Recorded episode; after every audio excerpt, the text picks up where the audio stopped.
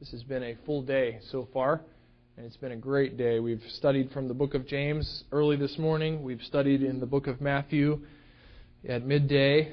We've remembered our Lord's sacrifice in our communion time this morning and rejoicing at His work on our behalf. And we come now to this pastoral letter written to Timothy by the Apostle Paul to give us clear information about what the local church, and particularly its leadership, is to be all about. What is the church to look like? What is it to operate like? How is it to uh, relate to itself? And how is it to bring glory and honor to God? And that is Paul's concern for Timothy, and that's our concern tonight as we study it together. How can Grace Church be conformed and be transformed into a church that would match the biblical directives given to us in the New Testament? And this is one section where biblical directives are prevalent. There are a lot of directives given to us. In fact, last week we spent time on the biblical directives given to ladies within the assembly. It was a valuable time of study. We were reminded of the high calling of ladies in the church and the specific role that they are to live out in the ministry of the local assembly. Particularly, Paul was concerned that Timothy understand that women were not to teach or exercise authority over men. And it's as if Paul, under the inspiration of the Holy Spirit, in writing this letter, in dictating this letter to a menuensis who would be writing it for him, naturally moved then to, well, if ladies are not to be exercising authority and leadership in the church, let's define for Timothy again what is required of those who would be leaders within the local church. And so the bridge, logically, is very natural. It's from men to women. It's from learners to leaders. And Paul here moves into a very pointed description of the characteristics of local church leadership, particularly elders, overseers, and pastors. They're all interchangeable synonyms for the same role within the local assembly. Failure in the pastoral office is all too common. I would wager that many of you have been burned or have been wounded by the failure of your leaders within the local church. Its consequences are devastating on the flock of God when leadership crumbles and is disqualified. And we who are called and commissioned for servant leadership in the local church are particularly concerned with Satan's attack against us and the threat of failure to the cause of Christ. John MacArthur, in his commentary on First Timothy, leaves these reasons as some of the reasons that shepherds ought to be particularly wary of deceptions to sin. We are Satan's biggest target. If he can attack leadership, then he has access to the flock. The shepherding principle stands true. If the shepherd is removed from the gate and protecting the sheep, then the sheep are vulnerable to the attack of any predator that would come in. And so the predator that had any mindset of getting to the sheep, his first target ought to be the shepherd. Because without the shepherd there to cast stones or to strike out with his shepherd's staff, the sheep are open game. Secondly, our Our fall as leaders, if in fact we fall, hurts worse and it has a louder thud than those who are not in leadership.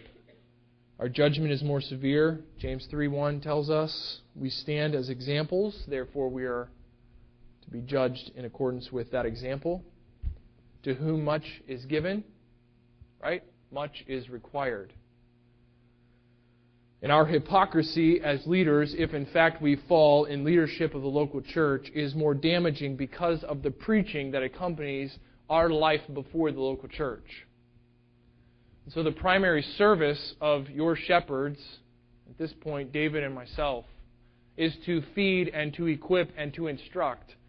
And when there is failure from one who has taught and instructed and preached, it is particularly damaging, it is particularly hurtful to the body of Christ. It undermines our confidence in the message that has been declared to us. So coming off of the role of women, Paul moves into this male leadership within the church, and he makes clear delineations and characteristics and sets them before us as the standard by which we would judge the validity and the credibility of those who would lead the local church. And I'm not unaware this evening, double negative, I'm, I am aware that this list is difficult for us to study. Lists are hard. They're hard from a preaching standpoint because you already know what's coming next because it's a list. We just keep going down a list. So it's hard for us to stay tuned in. And yet this list may be difficult for us to stay focused on, but I'm also aware that this list is the standard sheet. It is the standard for my life before you as a shepherd. It is. And I can't run from the fact that I stand before this passage and my heart is broken. My heart cries out for grace that these things would be true. Not only do I stand before you as a shepherd under the judgment of this passage and under the critique of this passage, but I stand before you as a very young shepherd. One who has not seen these traits lived out for years and years of faithful ministry. And so at the front end of ministry, there is all the more danger for failure in the character of the local church pastor. It's not that years gain us some kind of seniority that keeps us away from failure. But it is true that the less experience we have or the less less of an uh, understanding of all that will be brought to us in the form of temptation as leaders in the church, the less we have an understanding and a knowledge from experience, the more vulnerable we become. So this passage is a standard. It is convicting. Nothing that is here except for one particular characteristic that is a gifting by God of the shepherd. None of this is isolated to the shepherd. All of these traits are to be mirrored in your lives as well. Each one of these is found elsewhere in Scripture as your responsibility as followers of Jesus Christ. And yet the shepherd is to be a model. He is to be an example, not just a talking head that dispenses information, but one whose life backs up the message and the calling that is his from God. And so the accountability is high. Christ died for His church, and the leadership in the local assembly is a delegated leadership of under-shepherds who serve the chief shepherd. Right? Call no man father. I'm not Father Adam. I am an under-shepherd. I am underneath of the leadership of the head of this church. And the head of this church has given His word clearly as to what the responsibilities and the characteristics of the leaders who serve His name and His church are to be. So make no mistake, the calling for church leadership is high. It is an exalted calling, but the demands are also immeasurably high and in great demand for grace. Because nothing short of the gospel is at stake in church leadership. Right? Remember what we've already studied from this letter of Paul to Timothy, and that is the church is to be all about its mission of evangelizing the world, of bringing the good news of the gospel to sinners all over the world, and nothing hamstrings that mission more than failure or um, disqualified leadership within the local assembly. So, our goal tonight will be to examine three elements, or to take a closer look at the three elements that are contained here in the description of the local church leader. And I've just split them up into the calling of the local church leader, or the shepherd, the character of the shepherd, and then the concerns of the shepherd. And that's just to give some break in this passage and to break up the lists that are here laid before us. So let's read this together before we get into our study time and get ourselves familiar with what is here, and then we'll dig a little deeper and study this for the next couple minutes together. Verse one, chapter three, begins this way. The saying is trustworthy. That's a common phrase. We've already seen that back in one fifteen when he speaks of Jesus coming to save sinners. It's Paul's way of setting apart a phrase for particular emphasis. The saying is trustworthy. If anyone, or any man particularly, aspires to the office of overseer, he desires a noble task. Therefore, an overseer must be above reproach, the husband of one wife, sober-minded, self-controlled, respectable, hospitable, able to teach, not a drunkard, not violent, but gentle, not quarrelsome, not a lover of money. He must manage his own household well, with all dignity, keeping his children submissive. For if someone does not know how to manage his own household, how will he care for God's church? He must not be a recent convert, or he may become puffed up with conceit and fall into the condemnation of the devil. Moreover, he must be well thought of by outsiders, so that he may not fall into disgrace, into a snare of the devil. This is the word of the Lord. And continues on in verse eight, speaking of leadership of the deacons within the local assembly. But we tonight, for our time together in our study, will look at this one, the overseer, the bishop, if you have an old King James, and that is synonymous with a pastor, a shepherd, and an elder within the church.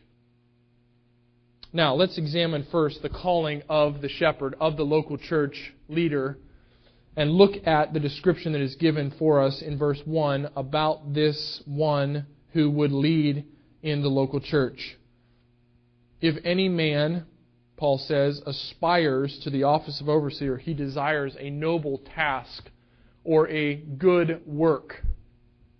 There's an aspiration. An aspiration or aspires simply means reaching out for, grasping for the particular office.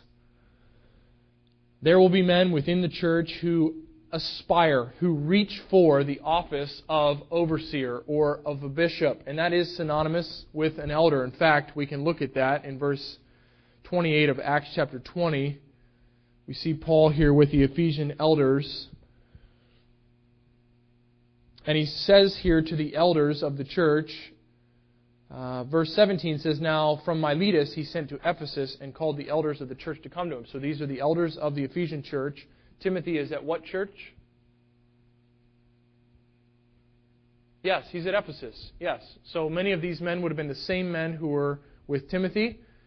These are the Ephesian elders. And notice verse twenty-eight, how Paul addresses them. Pay careful attention to yourselves and to all the flock in which the Holy Spirit has made you bishops, overseers, to care for the church of God, which he obtained with his own blood. And so he is addressing elders as those who have been given oversight, the ministry of overseeing the church of God.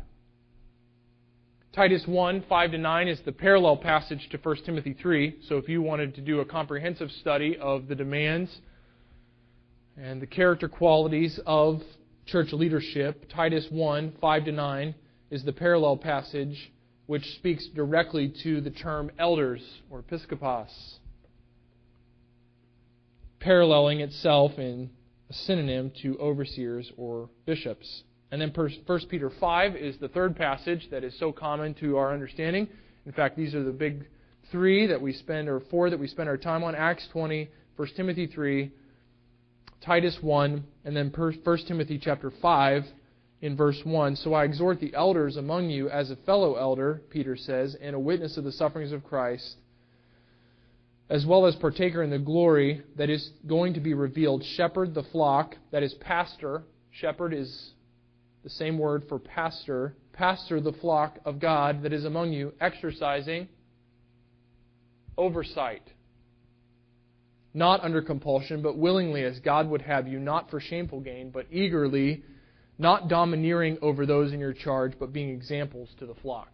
And so in First Peter five, all three terms are used. Elders, shepherds, that's pastors, and then finally overseers, those who would do the work of oversight. Those are synonymous terms, and those are all wrapped into one particular office and role within the church, and it is this office that men aspire to have. That aspiration needs to be met with a desire of their heart, but the desire in verse one is not a nebulous desire, nor is it a desire for status or for position or for title. But rather, the desire is for the work, that is the office of overseer.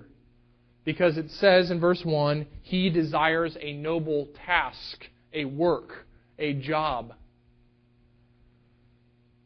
Say, what's the, what's the distinction that's there? What's the importance of what is there? It is common and it is natural, I think, in our sinful bent to desire roles that we see as giving influence or status or some perceived value to us. And yet the one who desires to be an overseer must check that desire against any sinful ambition, any selfish goals of being propped up as something other than a servant of the Most High, as a man of God, as a mouthpiece for God and nothing more, a channel for His truth and a shepherd under His leadership. He must check that against this comment from Paul. It is a work that is to be desired. So there are many who desire something about the office of overseer, but it is few who desire the work that is entailed in this office. You say, what is the work of a pastor, of an overseer, of an elder within the local church? What is the role? What is the job to be? Well, it's it's given to us throughout the New Testament epistles. In First Timothy, we find it in five seventeen, where Paul will again address this and Timothy's relation to other elders. Let the elders who rule well be considered worthy of double honor, especially those who labor in preaching and teaching. So elders are to rule or to give leadership and direction to the local church. They're also to teach and to preach. five seventeen, Second Timothy four. They are to pray for the sick. James five fourteen, call for the elders to come. They are to care for the church body, First Peter five, which we just read. They are to care for the flock. They are to ordain and set apart other church leaders, First Timothy four, verse fourteen. So the office of overseer is a demanding and a daunting work. It is not a status symbol. It is not a stamp. It is not something that is granted because of influence or external means. This is particularly important to stress with young people. Some of you are going to have sons who desire, or grandsons who desire and voice their desire to be full-time ministers for the church, in leadership of the church. David Morris, with our kids this evening, his testimony is, I, I believe if I've got this right, he was he was saved, the Lord saved him at, I want to say six or seven. By the time he was eight, he desired to serve Christ as a pastor. By the time he was twelve, he really desired to go to seminary and to study further and prepare for the work of preaching and teaching and feeding God's sheep. He was one who was raised in a family and under the testimony of a dad who was a shepherd and a pastor and understood the work that went into it. I, on the other hand, though not saved, also made some early claim and desire to be a pastor at the earliest age, which I jettisoned at later time in my teenage years and stood apart from all the way until the Lord broke my heart in college and I submitted to His desire for me. But I was not desiring the work, the hard work of an overseer. Rather, I desired what I saw to be polished, influential people, none other than my dad at the forefront of that, who was certainly all about the work of oversight and shepherding, and yet I had no understanding that drove my desire. So it is important for us to work with people who have a heart for God, who have a desire to serve Him, who then feel it is appropriate for them to pursue church leadership, to check their desire against this particular comment from Paul. Unmentioned here is the final step in the calling of church leadership, and that is ordination or affirmation from present elders within the church. So men, this evening it's appropriate and it's honorable for you to aspire and desire church leadership. It's appropriate. but it must be an aspiration and a desire that's grounded in the reality of the responsibility and the necessary character that goes with the role of shepherd, overseer, and elder. Through my college years, I began dating Renee the second week of my undergraduate studies, and uh, much to the consternation of my parents, I had all these uh, very vocal dreams of just hanging out with as many different young ladies as I could, and uh, without saying so much, playing the field throughout my college years. And then when I was a junior, when I turned upperclassman, I would get serious about finding well, who the Lord would have for me as a potential mate. And uh, I vocalized that, and so two weeks in, I called my parents and said, "Oh man, I have met this girl." And so my parents were concerned, but my wife spent all four years, except for those first two weeks, and there wasn't a lot going on except for the basics of getting school started, all four years with me, knowing my heart and hearing my words as they tattletaled on my heart. Because all through my undergraduate career, I desired nothing more than position and title.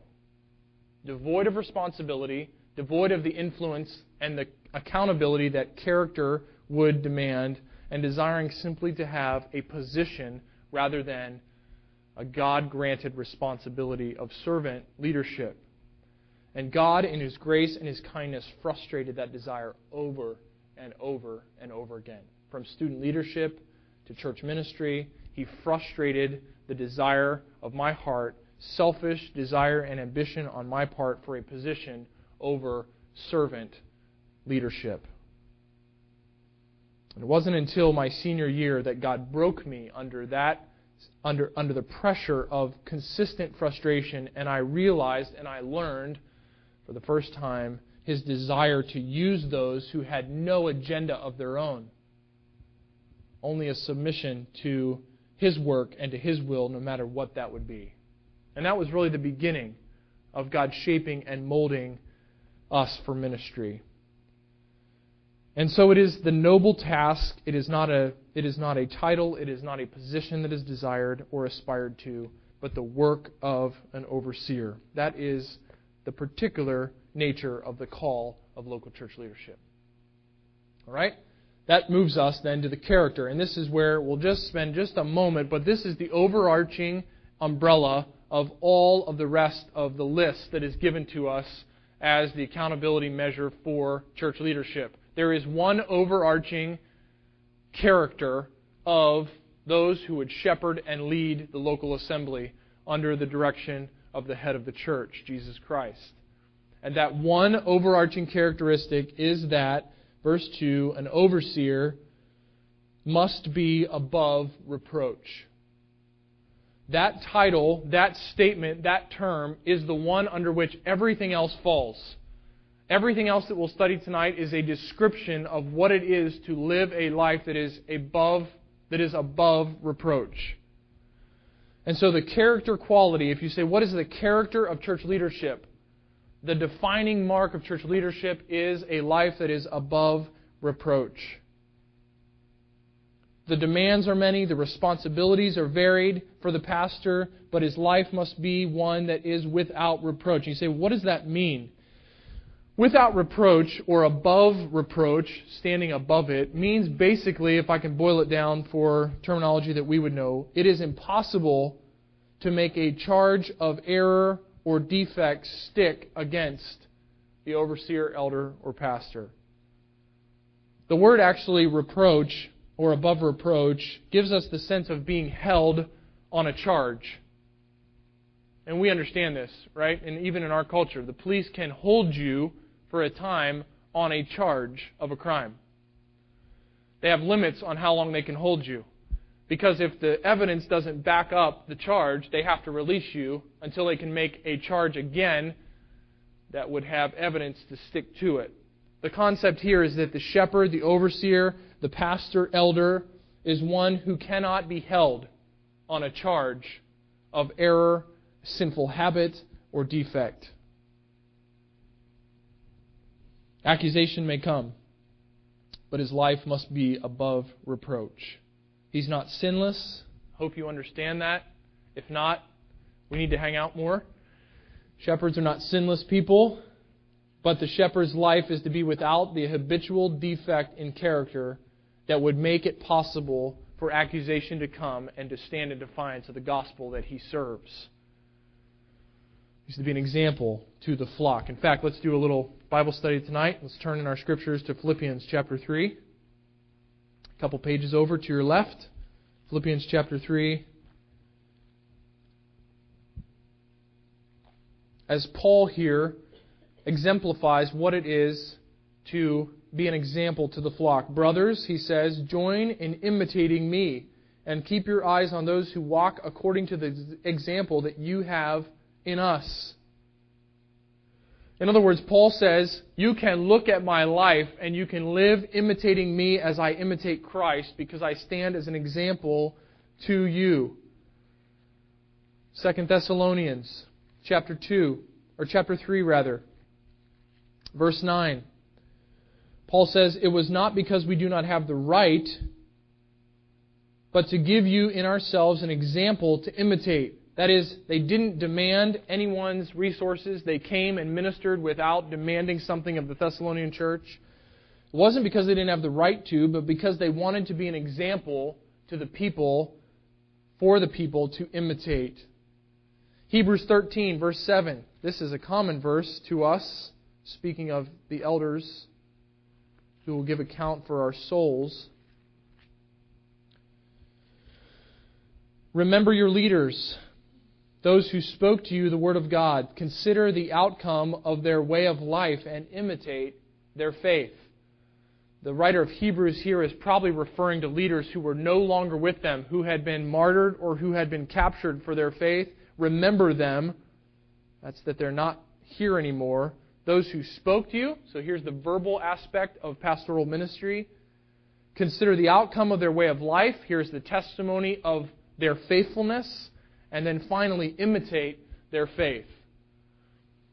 So shepherds are to be examples to the flock. They are to be above reproach. They are to stand without being able to be held in accusation or with a charge of defect or error. That characteristic alone brings me to recognition of my own shortcoming and my desire for the grace of God to be evident in my life. This is nothing short of His work. You understand that? This isn't something that's mustered up, but the above reproach umbrella is a work of grace in the leadership of the local church. So, that's the overarching characteristic. And in fact, that's the bookends to the list. At the beginning, it's above reproach. At the very end, in verse seven, it's that outsiders consider him well, that, that he is considered and respected by those who are outside of the church. That is, his reputation goes beyond the walls of the meeting place, but he is well thought of by outsiders so that he may not fall into disgrace, into the snare of the devil. That is the bookends of the above reproach life. Now, what does that look like? Well, that brings us to the third and final phase, and that is the concerns of the local church leadership. What are they to be concerned about internally and personally as they strive in grace for a life that is above reproach? These specific marks are given, and these are very sobering marks of the life of local church leadership. First one we find in verse two, and we'll go quickly through these because of the nature of this list, the husband of one wife. These are moral obligations on the shepherd. These are not external obligations. So if you have understood this in the past or even been taught in the past that this means one wife at a time or one wife in, in specific, that he has to be married to a wife, or that there could only be one wife. And so if there was even one who is a widower, that he would be disqualified from ministry, you have, you have been misinformed. The husband of one wife is a Greek phrase, and maybe you have this in your Bible if you have a little study Bible or something that gives comment. But the Greek phrase is technically translated, a man of one woman. This is a moral demand. This is not a functional demand on the shepherd. This is that the shepherd and the overseer of a local ministry is to be a one-woman man whether he's single, whether he's married, whether he is without his wife due to death. He is to be a one-woman man. He is to be pure in every way. He is to be isolated in his affections. There are not to be multiple women. Your local church shepherds are not flirts. They are not living a bachelor life within a married experience. They are one-woman men. I've been encouraged, and I have been blessed by the ministry of my pastor, who encouraged me as a single guy to be a one-woman man. That was to prepare my heart and to focus my heart to be faithful to the wife that God would give me in the future. So the standard here is not one that is mere external.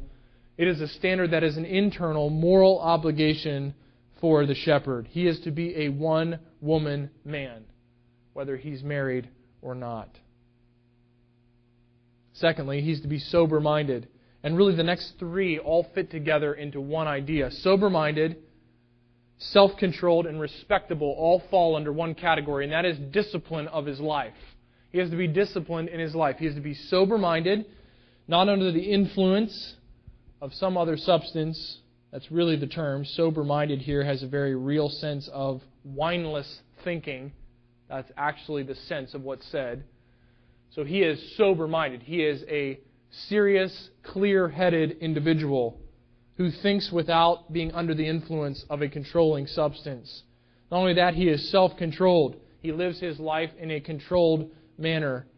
And respectable has the idea of orderly to it. He is an orderly person. There is order and there is purpose in his activities and in his lifestyle. And so as you evaluate and as you pray for the leaders of this church, myself included, these ought to be the desires of our heart. These are the standard by which we are held, and you can pray to this end. One woman men, sober-minded men, self-controlled men, respectable men. This is the disciplined life. In fact, Paul further speaks of this in chapter four. If you just turn one page over, chapter four, in verse seven, he tells Timothy, have nothing to do with irreverent, silly myths. You remember our discussion about that. But rather, train yourself for godliness. That is, discipline yourself for godliness. For while bodily training, exercise, is of little or some value, godliness is of value in every way as it holds promise for the present life and also for the life to come. Train yourself for godliness. Discipline your life for godliness. It is the mindset of an athlete who is competing. It is the mindset of a soldier who is going to battle, who sets aside civilian concerns and disciplines himself and orders his life for the purpose of serving and leading the local church. These are the characteristics that are laid out of the one who is above reproach. Next in our list in verse two is hospitable, and this speaks to the ministry of the local church leadership, the ministry life. They are to be hospitable, lovers of strangers and visitors. Their home is to be an open door. This is something that's commanded of all Christians, that we be hospitable. Romans twelve, verse thirteen, Hebrews thirteen two, First Peter four nine, all speak to hospitable lifestyle within the Christian life. And yet, the leadership of the local church is to model that with their generosity, with their open lifestyle to those that they don't know, particularly, which is what hospitability actually deals with, hospitality deals with, but also to those that are within the local assembly. Also in their ministry life, and this is the only characteristic that sets these men apart from deacons and other leaders within the church, is that they are gifted by the Spirit and are able or apt, your scripture may say, able to teach.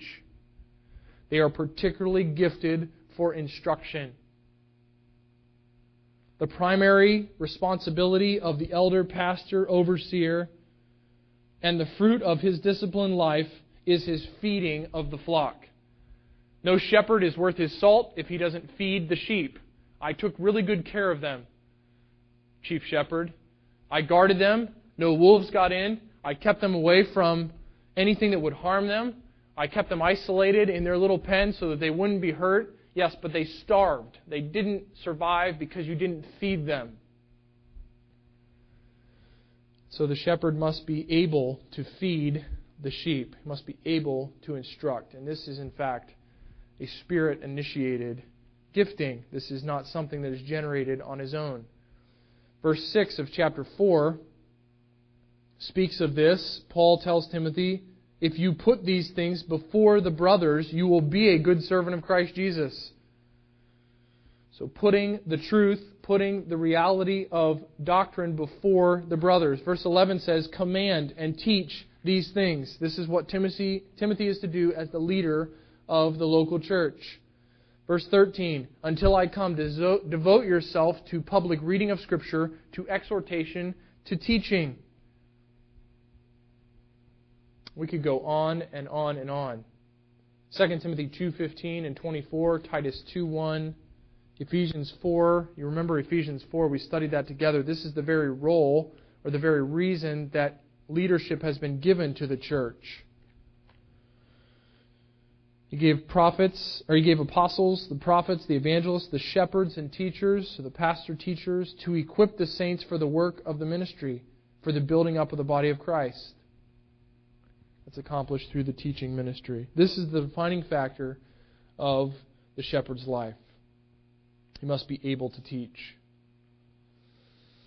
Moving on quickly now into the list. He's not a drunkard. He does not live under the control of alcohol. It is what it says. He is not given to drunkenness. Drunkenness is sin. I hope you understand that in every way. Drunkenness is sin. And the shepherd is responsible to keep himself at all times as far as he can from drunkenness. He is not to be given to much wine. His life is not to be driven by a desire for the control of something other than the Spirit. Ephesians five, verse eighteen. Not only is he not a drunkard, now we move into several that are negatives. He's not a drunkard. He's not violent. He's not a striker, is the actual word. I trust you'll never see your shepherds at Grace Church punch someone else over a disagreement. He is not to be violent. He's not to be a striker, but he is to be gentle. That's the contrast given. Not violent, but gentle. This is the kindness that stands as a mark of the character of the man of God. He's not only to be gentle and not violent, but not quarrelsome either. Fighting is not the way of life for a shepherd. It's not what he thrives on. It's not what he lives for, to fight another battle, to have another knockdown, drag-out argument. Easy to approach with questions and concerns. In fact, over in Second Timothy, Paul elaborates on this. Excuse me, Second Timothy chapter two and verse twenty-four. And the Lord's servant, Paul says, must not be quarrelsome, but kind to everyone, able to teach, patiently enduring evil, against him that would be, correcting his opponents with gentleness. God may perhaps grant them repentance, leading to the knowledge of the truth. And so even in standing for truth and standing against error, even in the defense of the faith, the shepherd is to be marked by gentleness, not violence, and he is to be marked by a kindness, not a quarrelsome spirit that is angry and irritated and ready to do battle at every turn. I hope tonight that you are not sitting there taking inventory of shepherds that you've had who have lived these realities out.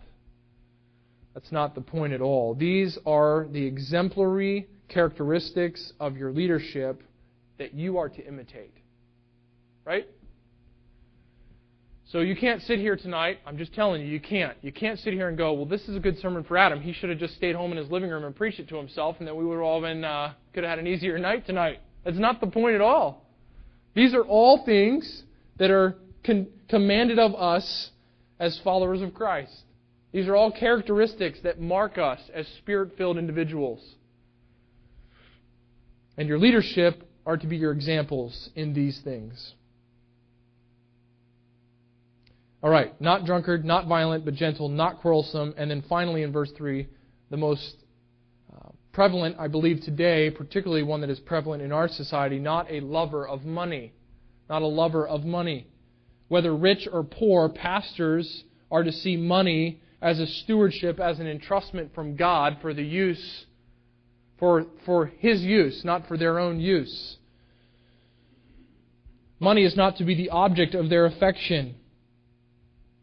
Often we think of the root of all evil coming from money itself, but it is the love of money that's the root of all evil, and the love of money is just as prevalent with the poor or the middle class as it is with the rich. There have been some very wealthy people who have no love of money. It's no object of their affection. And there have been poor people who had nothing, who spent their entire lives chasing after their chief affection, the object of all of their love, which was nothing other than money. Money, money, money.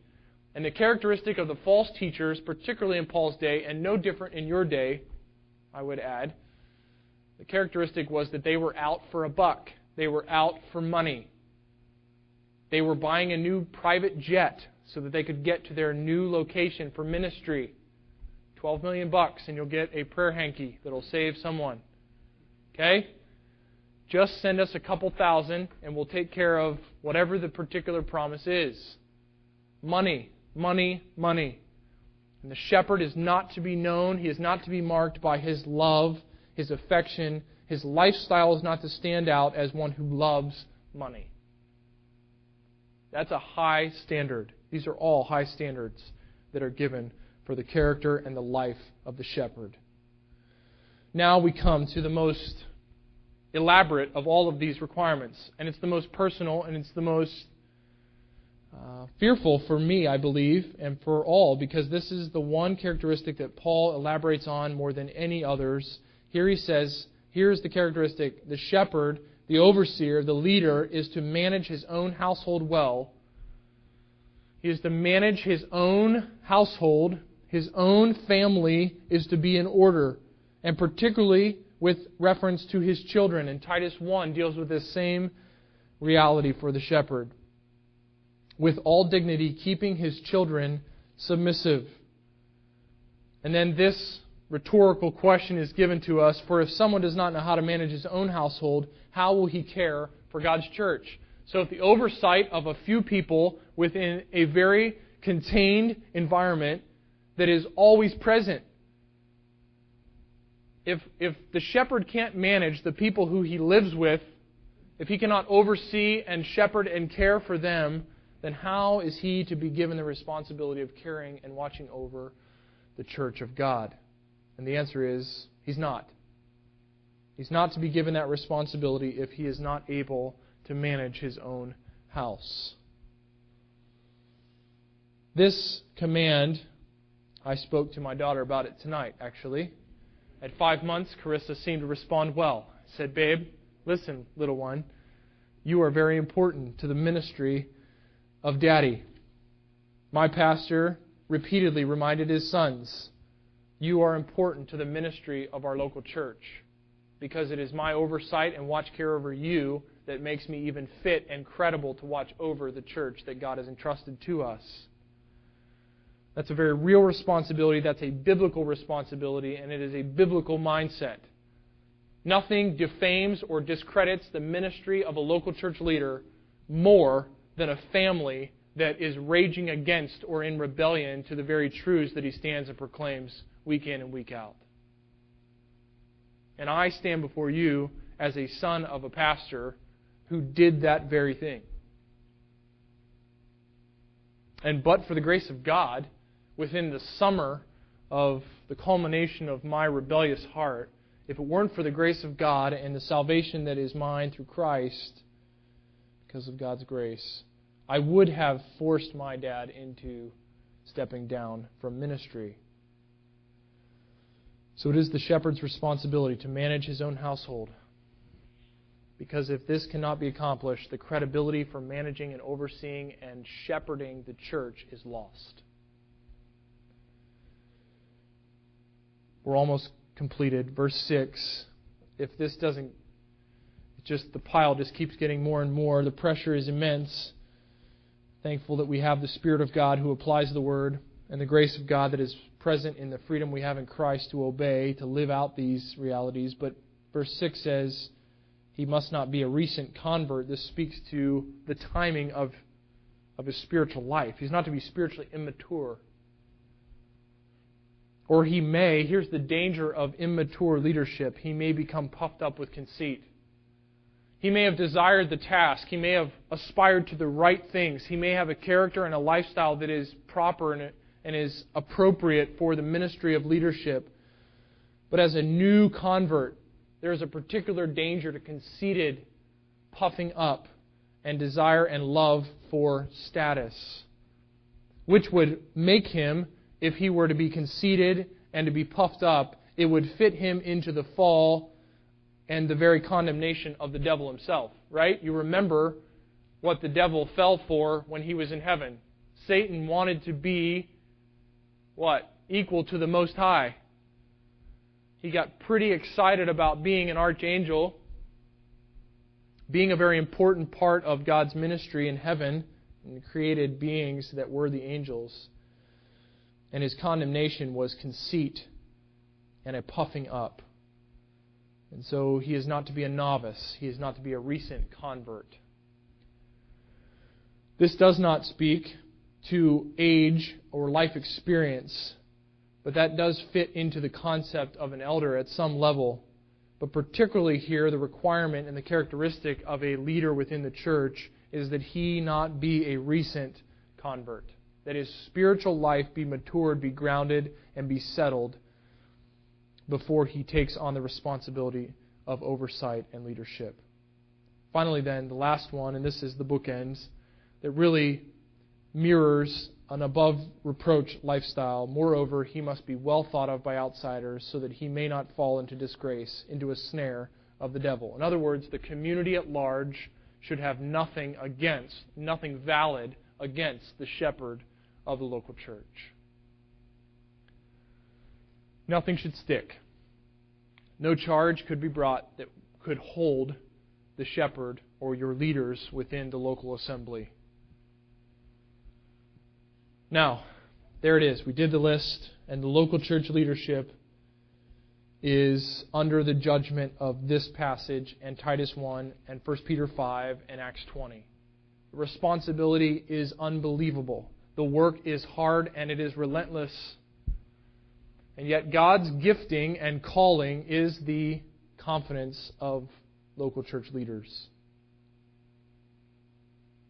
So let me encourage you on two counts because of this passage. First of all, as your church leaders exemplify these characteristics, imitate them. These ought to be, for us, as we read our Scriptures and as we study through First Timothy three, we ought not see these as separate from us. These are. This is a list that's not about us. This is a list that is absolutely for the entire body of Christ, save for the gifting for teaching. So apply these and set yourself against this standard.